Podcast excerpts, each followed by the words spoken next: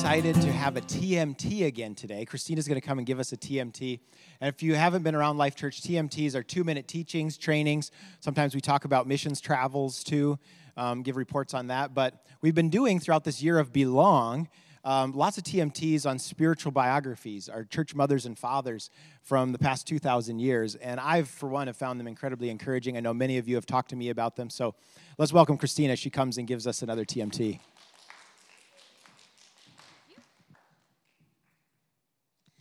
So, I just want to tell you a short story today about uh, a man named Johann Blumhardt who lived in Germany in the 19th century, uh, the 1830s and 40s. Uh, he was the pastor of a small German uh, town called Mottlingen. It's near. It's in the Black Forest.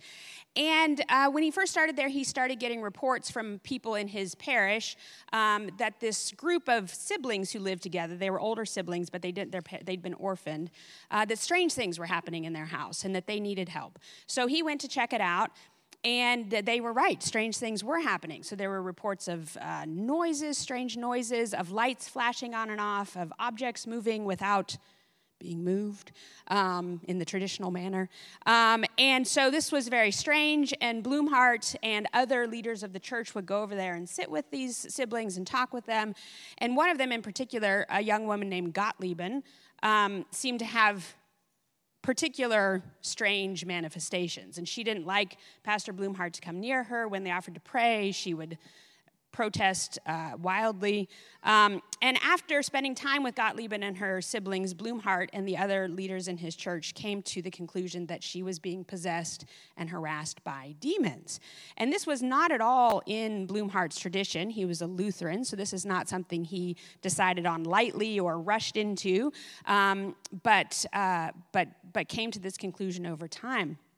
And so he and the other leaders of his church, uh, his wife in particular, started what was nearly a two year battle against the demonic powers in this house. Um, and that had this presence in their parish as well. It wasn't just the house, but it, it was spreading throughout the whole parish. There was a, there was a spiritual deadness in Mottlingen. And uh, Blumhardt and the others refused to use they weren't used to doing exorcism so they didn't quite know what they were doing but he uh, over time came to the conclusion that they should never use any rituals charms or uh, mantras to respond to the demons but they should only use the name of jesus in prayer. And uh, their their their phrase became jesus is victor. And so they would they would say this whenever the demons seemed to have uh, seemed to be gaining power um, and so for almost two years, uh, they would pray and they would say the name of Jesus and wait to see what would happen. And finally, uh, right around Christmas, uh, after almost two years, the battle ended as a demon left one of the left the whole house with the shout, "Jesus is victor." And this seems like the end of the story. Oh, great super, a, a demonic exorcism. Um, but, uh, but actually, that's just really the beginning of the story because uh, people began to flock to Blumhardt and to his church in order to confess their sins. In other words, this battle with demonic powers leads to repentance. Um, and the Lutheran church, especially in the 19th century, was nervous about this because it felt a little too Catholic to them, that people were coming and wanting to confess their sins and get forgiveness. And Blumhardt himself was worried about this and didn't want to take more authority to himself than he had, uh, which is always a wise and good thing in a pastor. Um, but, uh, but people kept coming to him, and he, uh, and he felt um, called to pronounce forgiveness over them. And as this happened, this, this um, this uh, i don't know this pattern of repentance confession and forgiveness the whole area uh, came to be marked by miracles and healings and widespread revival uh, there's one story in the book of um, Blumhardt and several other friends walking between two villages. Uh, and they're in the Black Forest, so there's forest all around them. And one of them had just written, uh, just made up a hymn on the on the spot, and they were singing it. And then they suddenly realized that in the forest all around them, there was this loud chorus singing the exact same song that they were singing, and it was angelic voices. Um, they had just written the hymn; nobody else knew it. Um, and so, uh, so this revival was happening in Mottlingen and the surrounding areas. And when some argued that Blumhardt and others had no authority f- to forgive sins, this is what he wrote. Jesus says, I have authority from my Father to forgive sins, and those whom I forgive are forgiven. What the Lord did ought to continue, for everything he did as a man shall be done by other human beings until the end of days. The Father authorized him, and he authorized others. He said to his disciples, As my Father has sent me, so I send you. Thus, his disciples could say to repentant sinners as decisively as Jesus himself did Take heart, your sins are forgiven. And what is to shake our conviction that this power remains in force for those proclaiming the good news today, that they too have authority to forgive sins. So Blumhardt emphasizes, as my father, Jesus' words, as my father sent me, so I send you. And Gottliebin, after her exorcism, became a incredibly important person in the community. She became a school teacher for the rest of her days, and she and the Blumhardts, Blumhardt and his wife, opened a home for people who were spiritually troubled or traumatized, and she worked there for the rest of her life. And Mottlingen, the town, became a spiritual refuge for many people. So God restored Gottliebin and the village of Mottlingen so that they could act as agents of restoration for others. If you want to read more about this, there's a book called The Awakening by Frederick Zundel. It's free online and well worth reading. Isn't that awesome? Amen.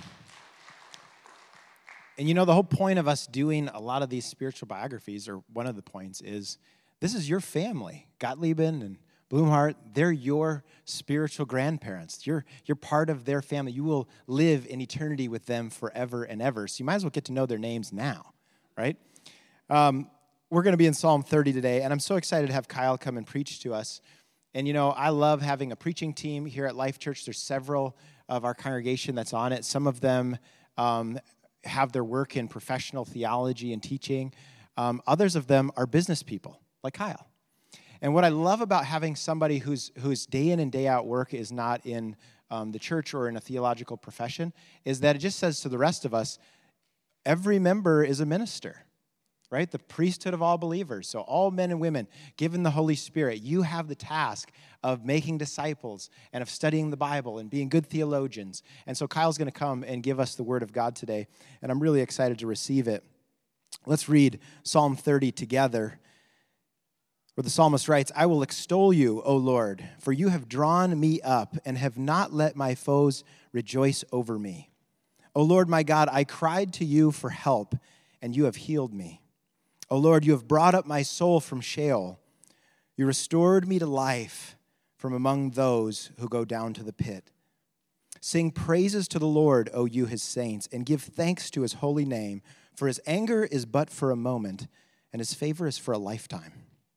Weeping may tarry for the night, but joy comes in the morning. As for me, I said in my prosperity, I shall never be moved.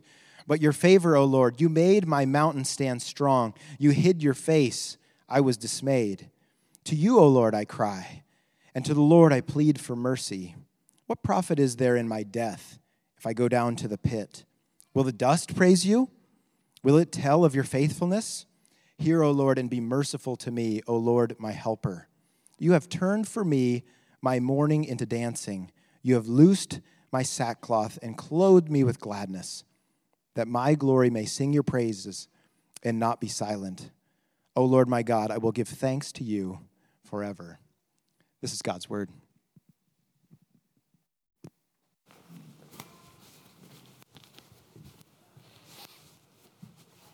Thank you, Dave. Well, a strange thing happened uh, in the decades following World War II. Uh, Post war industrial boom led to incredible increases in prosperity, in technology, in production uh, that soared beyond any level uh, the world had ever seen, which is, of course, not strange uh, to any of us who know recent history. Uh, but what was strange, uh, at least perhaps to the Christians in this room, is that self reported happiness soared right along with it. The General Social Survey uh, is a 50 plus year running research project, widely regarded as uh, one of the most respected in the country. It began by asking a simple question How happy are you with life? How happy are you? And sure enough, we see uh, that in the decades following, incredible increases in production and prosperity. Uh, in the decades after we detached our laws, our schools, uh, our institutions from God, uh, and we see material consumption, we see material production increase uh, to the points at which our world had never seen. What do we see? We see happiness increase. Religious skeptics uh, enjoyed a heyday, and it seemed as if the words of old King David, uh, the author of our psalm here today, uh, would fade into the annals of history, no longer relevant to a world uh, that had found its way without God. And why would the words of Psalm 30 be relevant? Uh, Psalm 30 sings a song of thanksgiving right? Thanksgiving for healing, for, for restoration. Uh, and what would the world need to be thankful for, right? We didn't need a God to restore us to anything. We had found the path to happiness ourselves, had we not? And then along comes the 21st century, and with it, even greater uh, promises of more things, more production, more prosperity, more peace. Uh, and it starts out with an economic boom. Uh, the Soviet Republic had collapsed. Uh, poverty was on the decline uh, around the globe, uh, and prosperity was continuing. Even uh, diseases like polio had been eradicated in most of the developed world thanks to incredible advances in modern medicine. And self reported happiness stood at an all time high. But oh, I think if uh, they could have seen just one day in the life of the 2020s, am I right? Uh, as we can see looking back on it, happiness quickly began to plummet uh, after the turn of the century. The decline started slow uh, in the early 2000s uh, and accelerated around the years 2010, 2011, which many correlate with the mass advent uh, of social media. And the decline continued uh, until the year 2020, which I think needs absolutely no commentary at all. And today, indeed, happiness stands at an all time low. The National Institute of Mental Health now estimates that over one in four adolescents uh, has a diagnosable anxiety disorder. Diagnosable, not just struggles with anxiety, but actually has a diagnosable condition. Antidepressant use rose 65% from the years 1999 to 2014. And in a single year, uh, 2020, we see major depression increase 28% in a single year. Suddenly, old King David doesn't seem so stupid. Uh, indeed, we read Psalm 30 today and we're immediately drawn in by some potent verses like, His anger is but for a moment, and His favor is for a lifetime. Indeed, these verses, uh, they speak to us so plainly, so powerfully, it's almost as if uh, no sermon is needed. And of course, practically isn't. Um, I think it's why Martin Luther called the Psalms a mini Bible. That's why Jesus uh, quoted the Psalms more than any other book. You see, the Psalms, which you can you can understand as the inspired prayer book of the Bible. Uh, they allow us to see God as He really is. See, the fullness of His heart and of His character are laid bare for us in the Psalms. They are, they're plain, they're out in the open.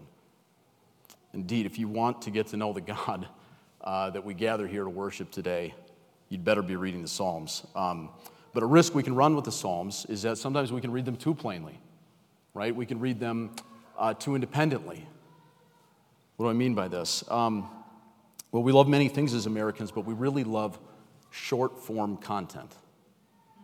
Right? What do I mean by that? I mean uh, messages that we can digest easily with our ever decreasing attention spans, right?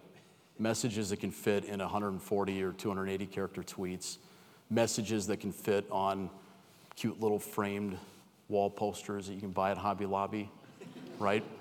Uh, and individual Bible verses can make tremendous short form content, right? Including many from our psalm today. You know, we see verse like verse 5, you know, weeping may tarry for the night, but joy comes with the morning. These are incredible. Um, and short form content can be incredibly encouraging. Uh, it has been to me a number of times. Dave, uh, Pastor Dave mentioned that uh, I work in the field of business. Hospitality is one of my day jobs. I help manage a small company that manages hotels and restaurants across uh, the Midwest. And as you can imagine, the past couple years has been incredible, uh, incredibly difficult for me and uh, our entire team. And one of our thoughtful team members, during the early days of the pandemic, uh, in some of our darkest, most uncertain times, he started sending out just little messages of hope. Called it the Daily Boost. Sometimes there'd be a psalm, just a simple verse. Sometimes there'd be just another message of hope or motivation, and it was incredibly helpful. It got us through some very, very dark times. Um, and I, I know it's a testimony many of us that we've probably experienced similar, you know, hope and encouragement, whether it's through social media or elsewhere. Uh, but there are risks when we start looking at the Bible verse by verse. When that becomes our primary form of consumption, we have risks. We have a couple risks. First off, uh, we can take, take them out of context, right?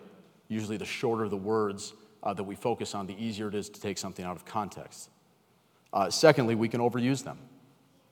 Uh, you know, we can, we can repeat the same verse to the point that it loses its meaning, uh, or to the point where it may lose its, or may take on a different meaning altogether. But thirdly, uh, the third risk that I think that can happen when we start looking at the Bible verse by verse is that we can get too comfortable with them. We can settle for them.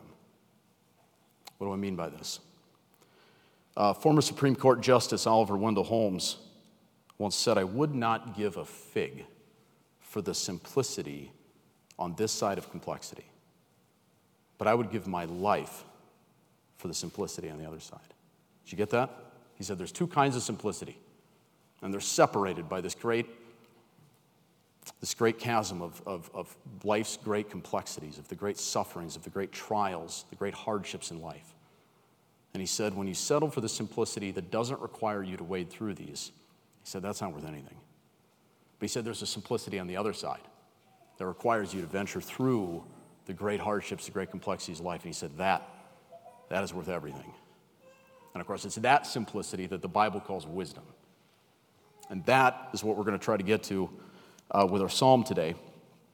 Uh, so, what is our psalm? What's it all about? Um, what, is, what is the big picture here? Um, as we already mentioned, Psalm 30, it's categorized as a psalm of thanksgiving.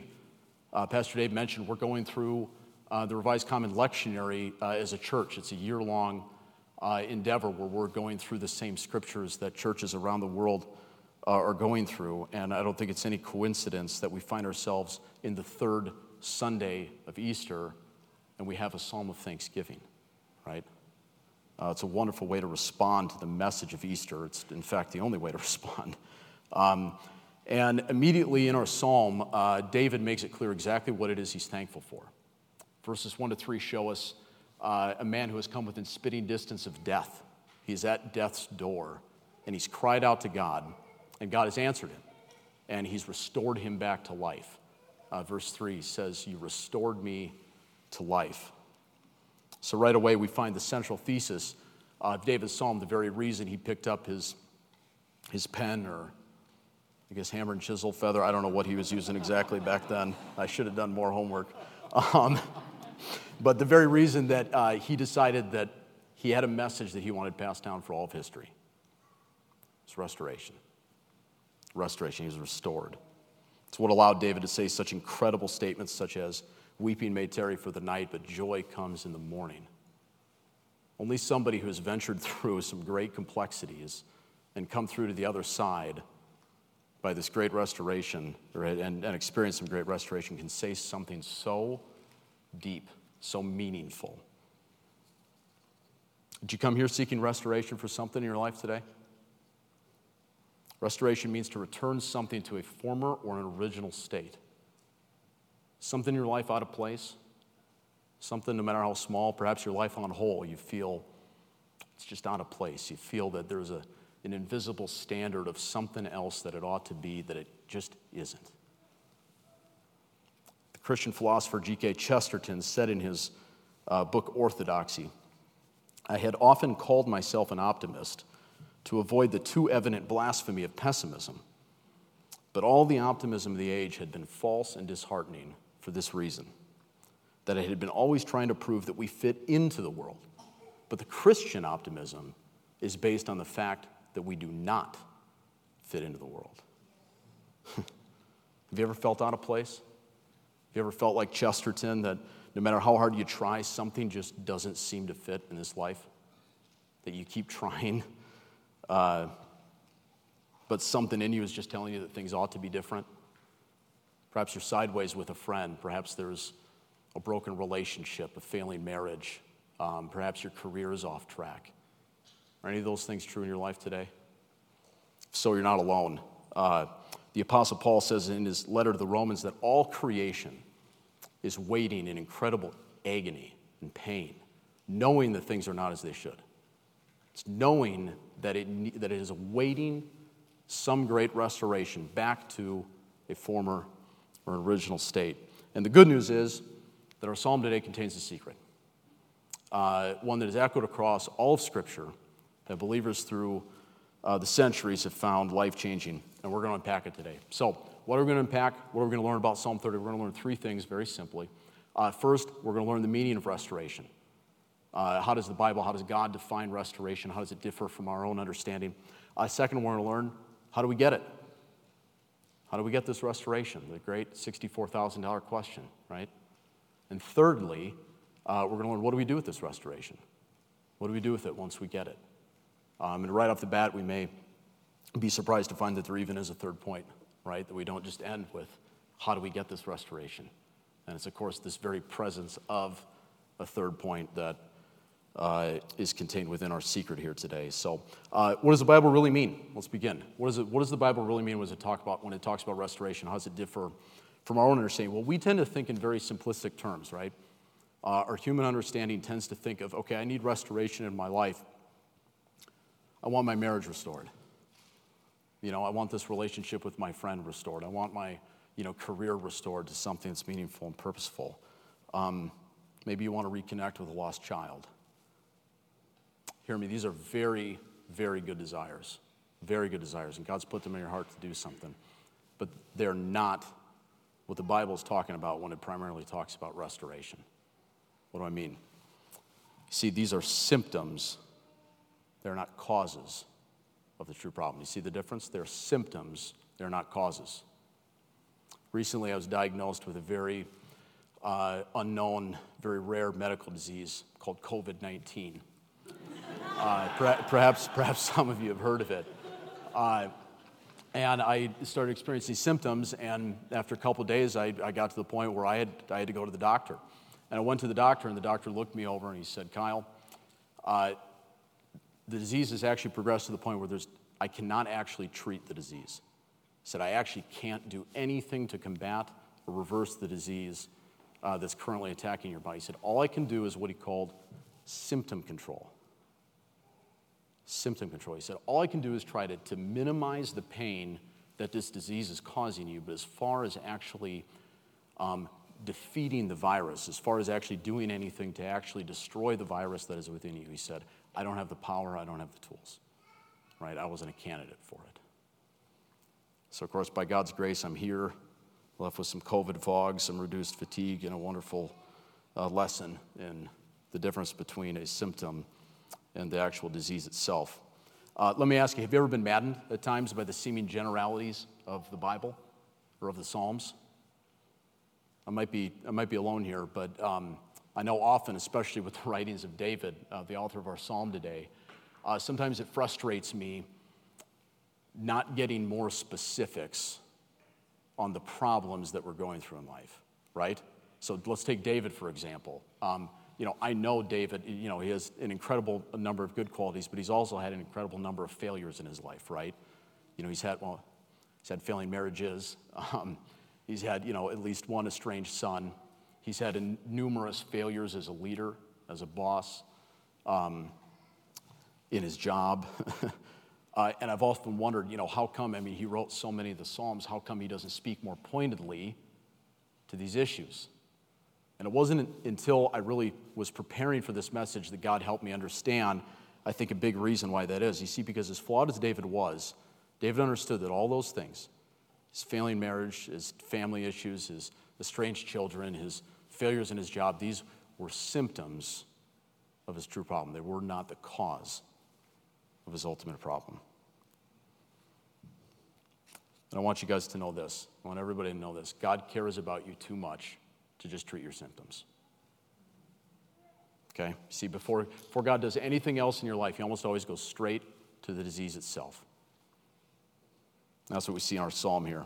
Uh, renowned Christian psychologists Henry Cloud and John Townsend uh, say in their book, How People Grow, many times in the process of helping people grow, we get caught up in the particulars of helping someone restore his or her emotional or spiritual health, heal a hurting marriage, or make life work.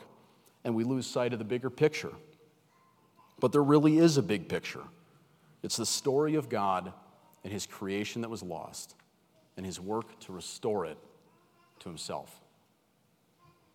You see, our human desire for restoration typically begins and ends with just the removal of pain, right? The removal of these symptoms, as it were. Um, but God, on the other hand, is up to something so much more.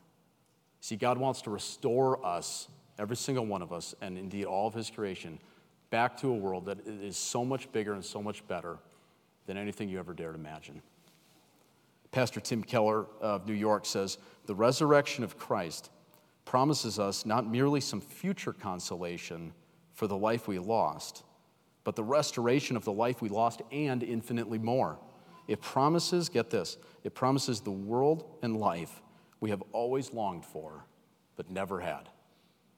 Did you get that? The world and life we have always longed for, but never had. Folks, the kind of restoration that God wants to bring about in your life, in this church, this entire earth, is so much bigger than you ever dared imagine.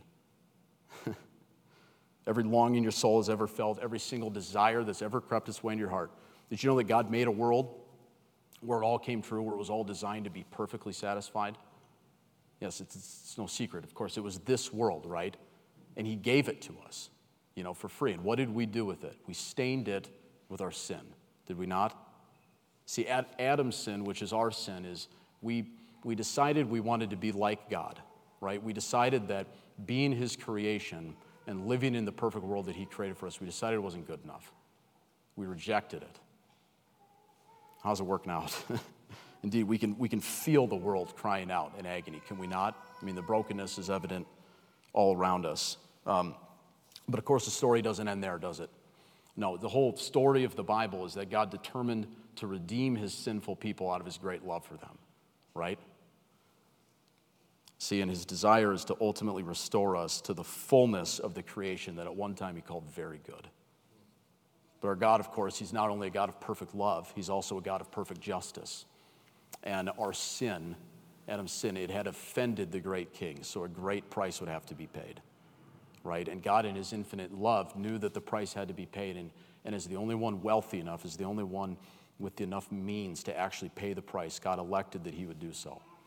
So he sent himself, he sent his own son, Jesus, into the world, who lived a perfect life, died the death that we deserved for our sin rose again on the third, descended into hell, and rose again on the third day, defeating death, which we can look at as the antonym of restoration. Why?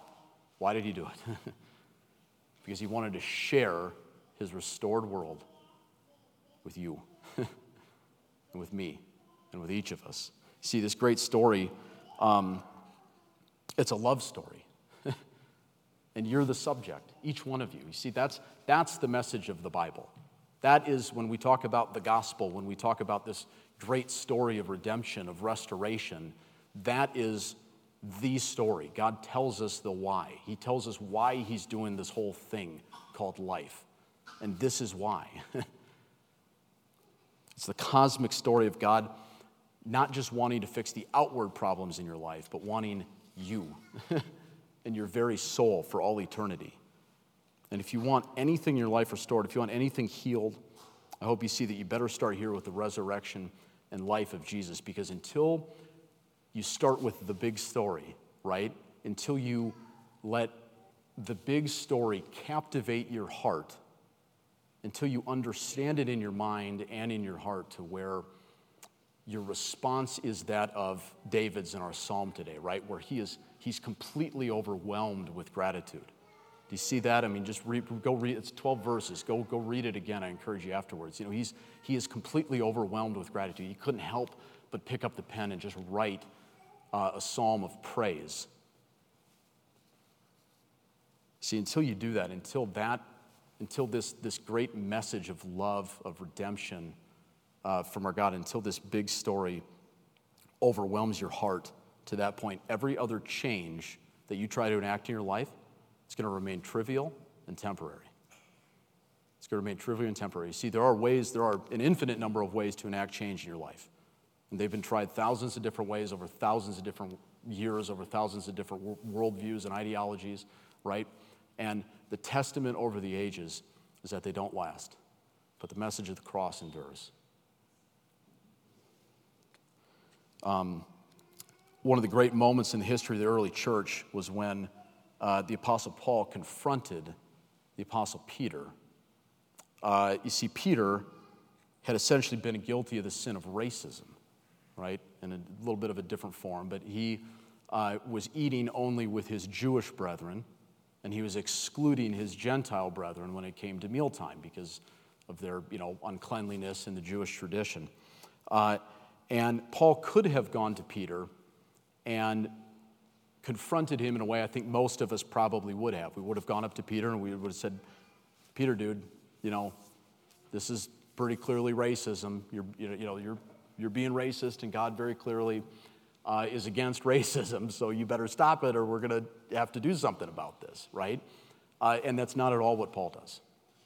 Uh, this is in Galatians chapter 2 for anybody who wants to go look it up later. But when, when Paul confronts Peter, he says, he says, Peter, what you are doing is not in line with the truth of the gospel. See, he says, he says, Peter, you're not, you don't understand the big picture, or at least this, you're not applying the big picture to this area of your life. You haven't let it sink deep enough into your heart to apply it to this specific issue. See, he goes straight to the disease. He doesn't care, Paul didn't care about the symptom in Peter's life, he cared about the disease, and he went after that part of his heart. I hope you can see that God cares so much more than just the sin that plagues your life right now. You see that? Of course, your sin's a problem. Of course, God wants to heal it. Um, but I hope you see that He's up to something so much more, something so much bigger than perhaps you came here thinking today. Um, folks, God doesn't just want to fix your problems here on earth, He wants you.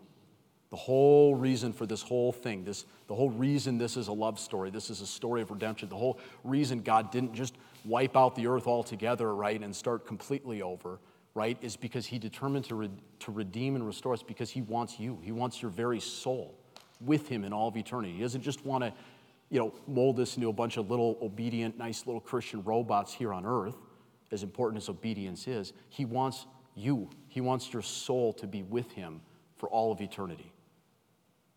It's a love story. You're the subject.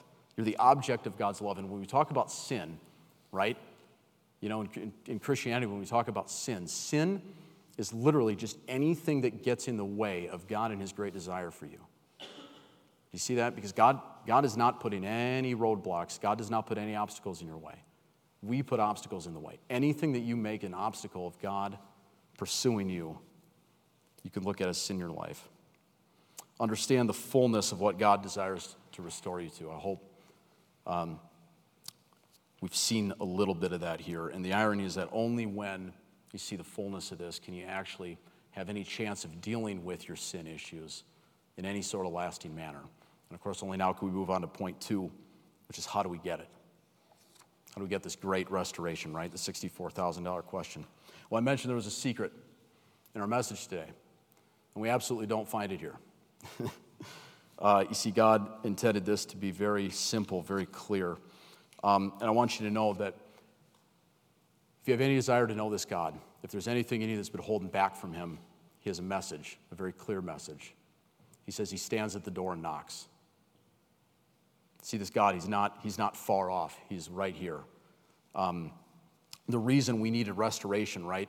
It's not because God kicked us out of the garden, though of course He did, right? We kicked ourselves out. And ever since, God has been uh, pursuing us, right? He's been waiting for the moment that we would just stop following after anything else. We would just turn around. See, he's right there. He says he stands at the door and knocks. We don't have to go find him somewhere. We just have to stop following whatever it is we're following that isn't him, right? Come to me, he says. I am willing. Hear me clearly here. Uh, if you will turn away from whatever has been preventing you from following Jesus and believe on him today, this restoration can be yours. The promise of this restoration is yours today. Today you will be with me in paradise, uh, was Jesus' crystal clear message to the criminal who is being crucified next to him on the cross.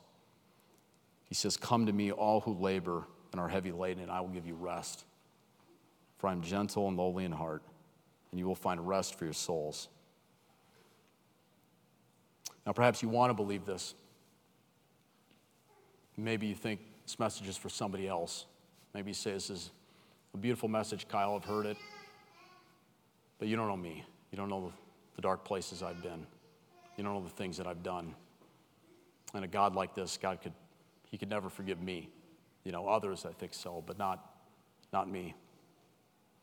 Well, a few weeks ago, uh, Pastor Dave preached a sermon on the story of the prodigal son, and it's a wonderful message, and I'm not going to have time to unpack the fullness that he did. I encourage you to go back to uh, Life Church Sioux Falls website and listen to it.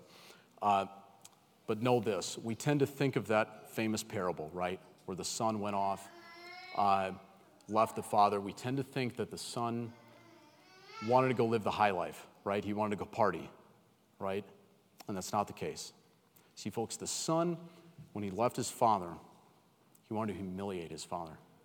He wanted to offend him so deeply. He wanted to cause so much pain in his father's heart. And I don't have the time to unpack the fullness of why. Just understand that whatever your sin is against God, it was no greater than the sin of this son against the father.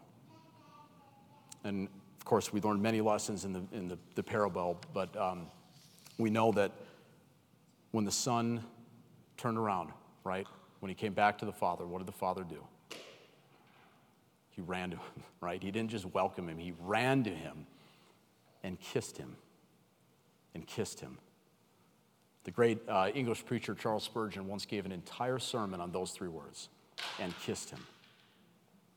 Uh, and in that sermon, he said, When the prodigal son came back and his father had kissed him, he was to his father as if he had never gone away. That's restoration, folks. He was to his father as if he had never gone away.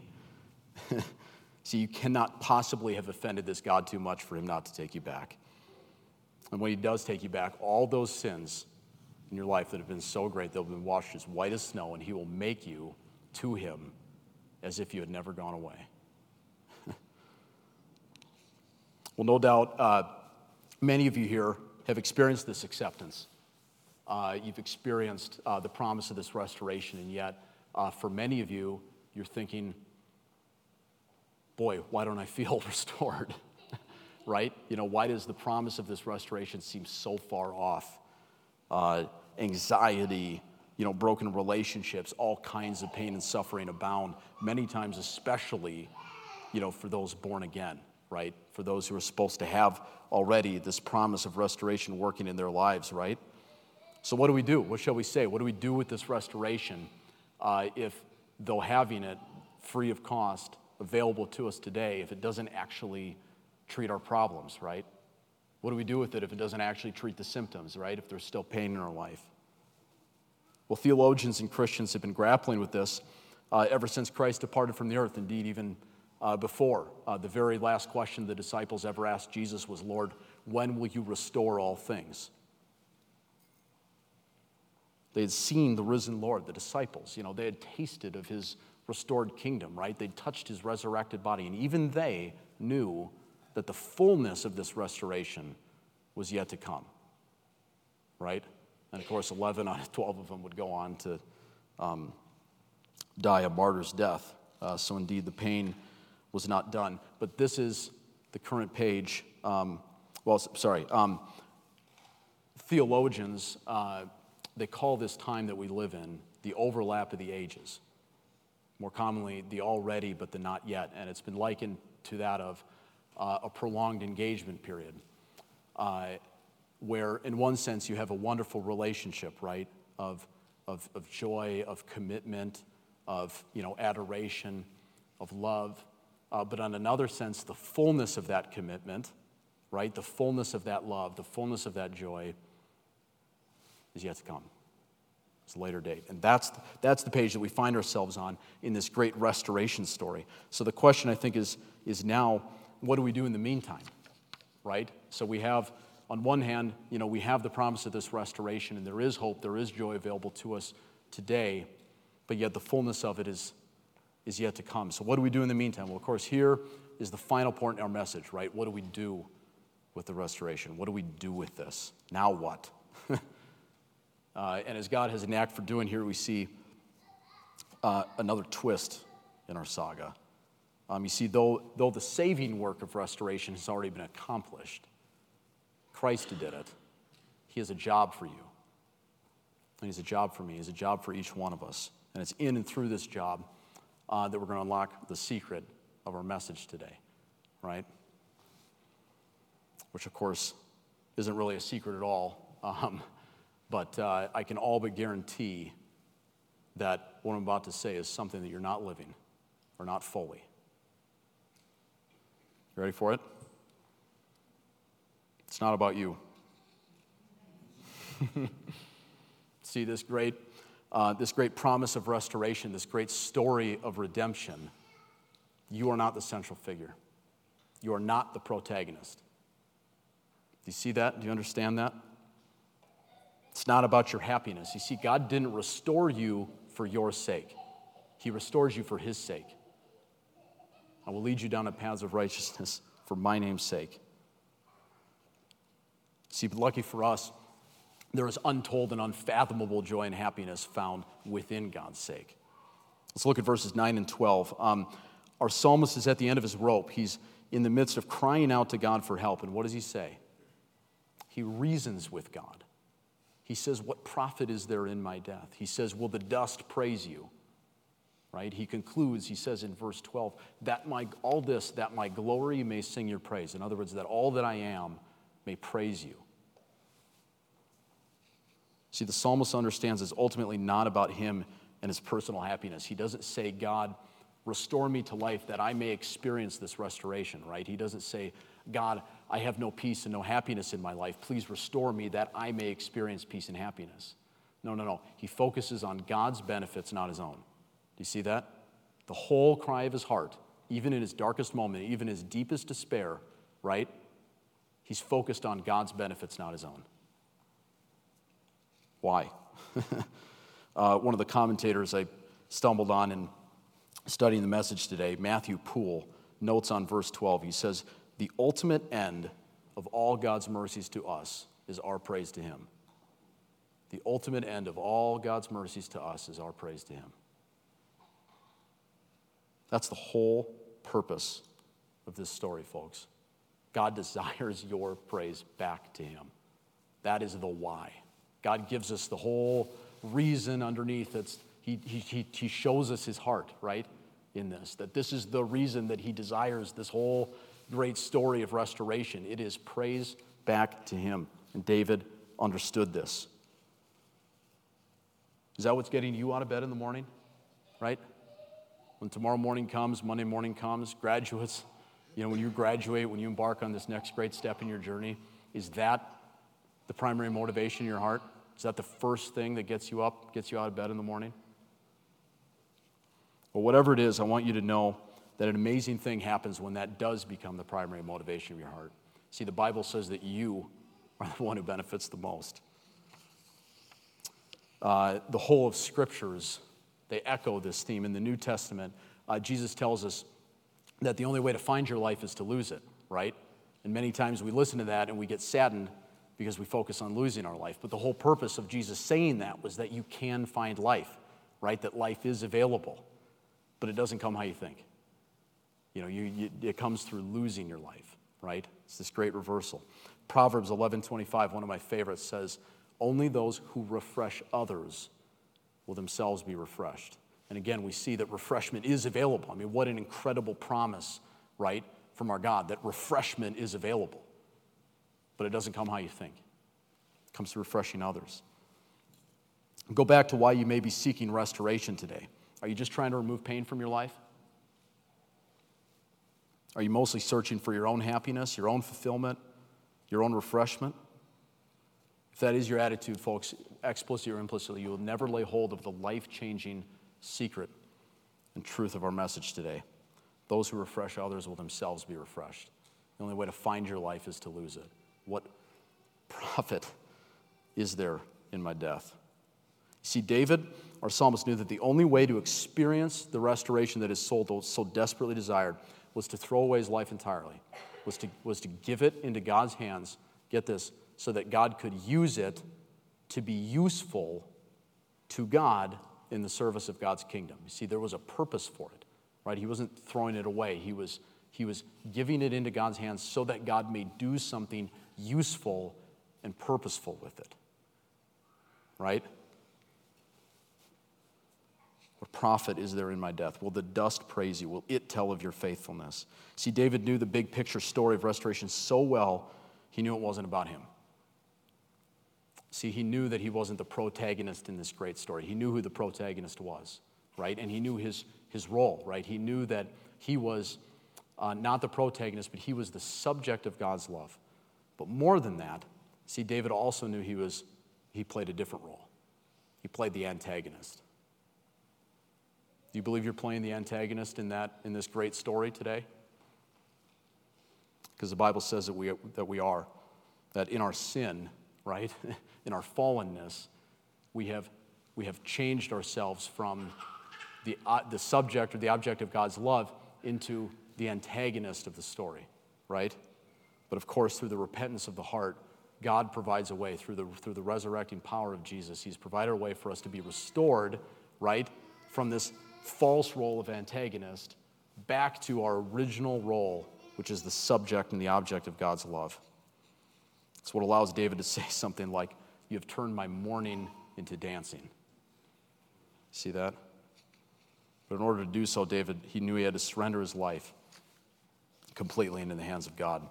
Uh, C.S. Lewis ends his book, Mere Christianity, with this very paragraph Nothing in you, sorry, nothing that you have not given away will ever be really yours. Nothing in you that has not died will ever be raised from the dead.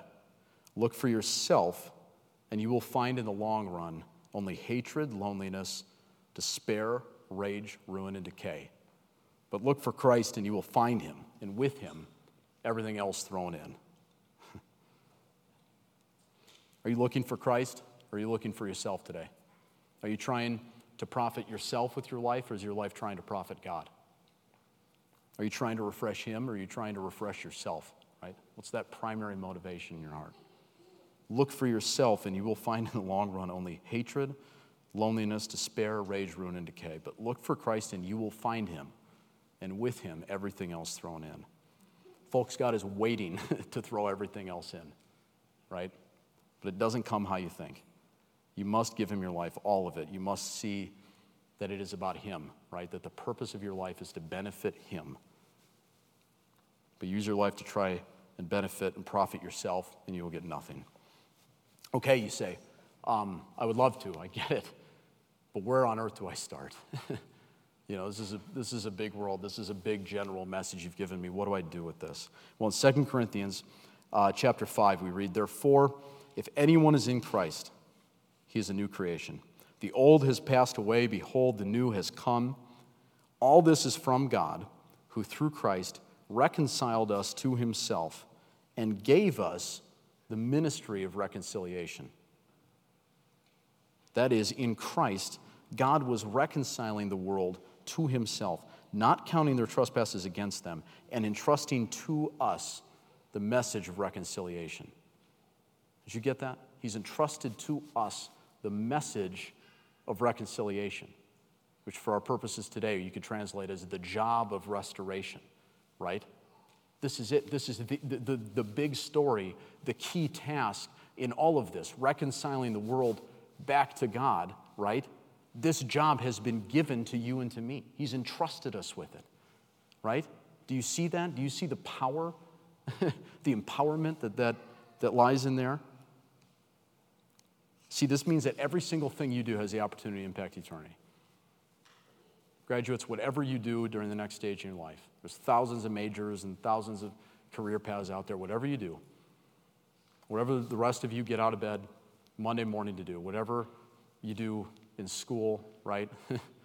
um, whatever you do just in the course of the rest of your daily life, right? Whether it's as small as picking up a piece of trash, maybe it's standing up to a bully, maybe it's encouraging a friend, right? Anything at all that can move earth, right? Our unrestored earth, one inch closer to the restored, reconciled ideal that God had, right? Anything you do that just brings this earth one bit closer to what God intended, you're accomplishing his task.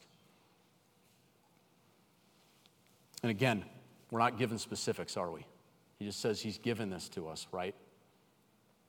And I don't know what those specifics are for you, but I know that whatever work God desires for you to do, he'll make it clear for you.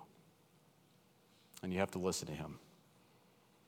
So just let me ask you, how will you respond? How will you take this job of restoration? How will you take this ministry of reconciliation? How will you take it and apply it in your life? Tomorrow, Monday, yet today on Sunday, right? How will you take this and specifically apply this to your life? Well, I don't know. But of course, God does. And He will make that answer known to you. Uh, because you see, you have your own page in this story right? In this great story, this great cosmic story, you yourself have your own individual page. And I don't know exactly where you find yourself. I don't know where this page is in the great story. I don't know what's on your page. Uh, maybe life's going pretty good, right? Maybe if the general social survey came calling, you'd, you'd mark your happiness pretty high. And maybe you're on the other end of the spectrum. Maybe life's gotten you down. You know, maybe this whole message of restoration is something you've been crying out for. Um, maybe you've already experienced this restoration, right? But still something in your life is broken today. You know, something's not right, something's not as it ought to be. I don't know. I don't know where you find yourself, but I know you have a story, and I know God's not done writing that story because you're here. So, my final question is Will you let God take the pen? Will you let Him write your story? Will you stop trying to write your own story trying to use your life to your own benefit? And will you let Him write it to His benefit? And will you let Him throw everything else in behind? Look for Christ and you will find Him, and with Him, everything else thrown in. Let's pray. Father God, we thank you for pursuing us, though we didn't deserve to be pursued. We thank you for loving us. Uh, the Lord, we always haven't deserved to be loved. We thank you for giving us a role in this great story that you're writing today, God, and we pray for wisdom, knowing exactly how we can take up this great story, this great job of finishing, helping bring to completion your, your great story of redemption, of restoration, of love. I pray each person in here, God, wherever they find themselves, would understand exactly uh, how important their role is, Lord, in this story. I pray that they would understand exactly um, how big this story is and how big their role is, regardless of how small uh, the things they may do uh, that help restore your world. So, Father, we thank you for restoring us. We thank you for giving us this great restoration that our souls just so longingly ache for. Um, you're so good to us. Uh, we pray this in your heavenly name, Father. Amen.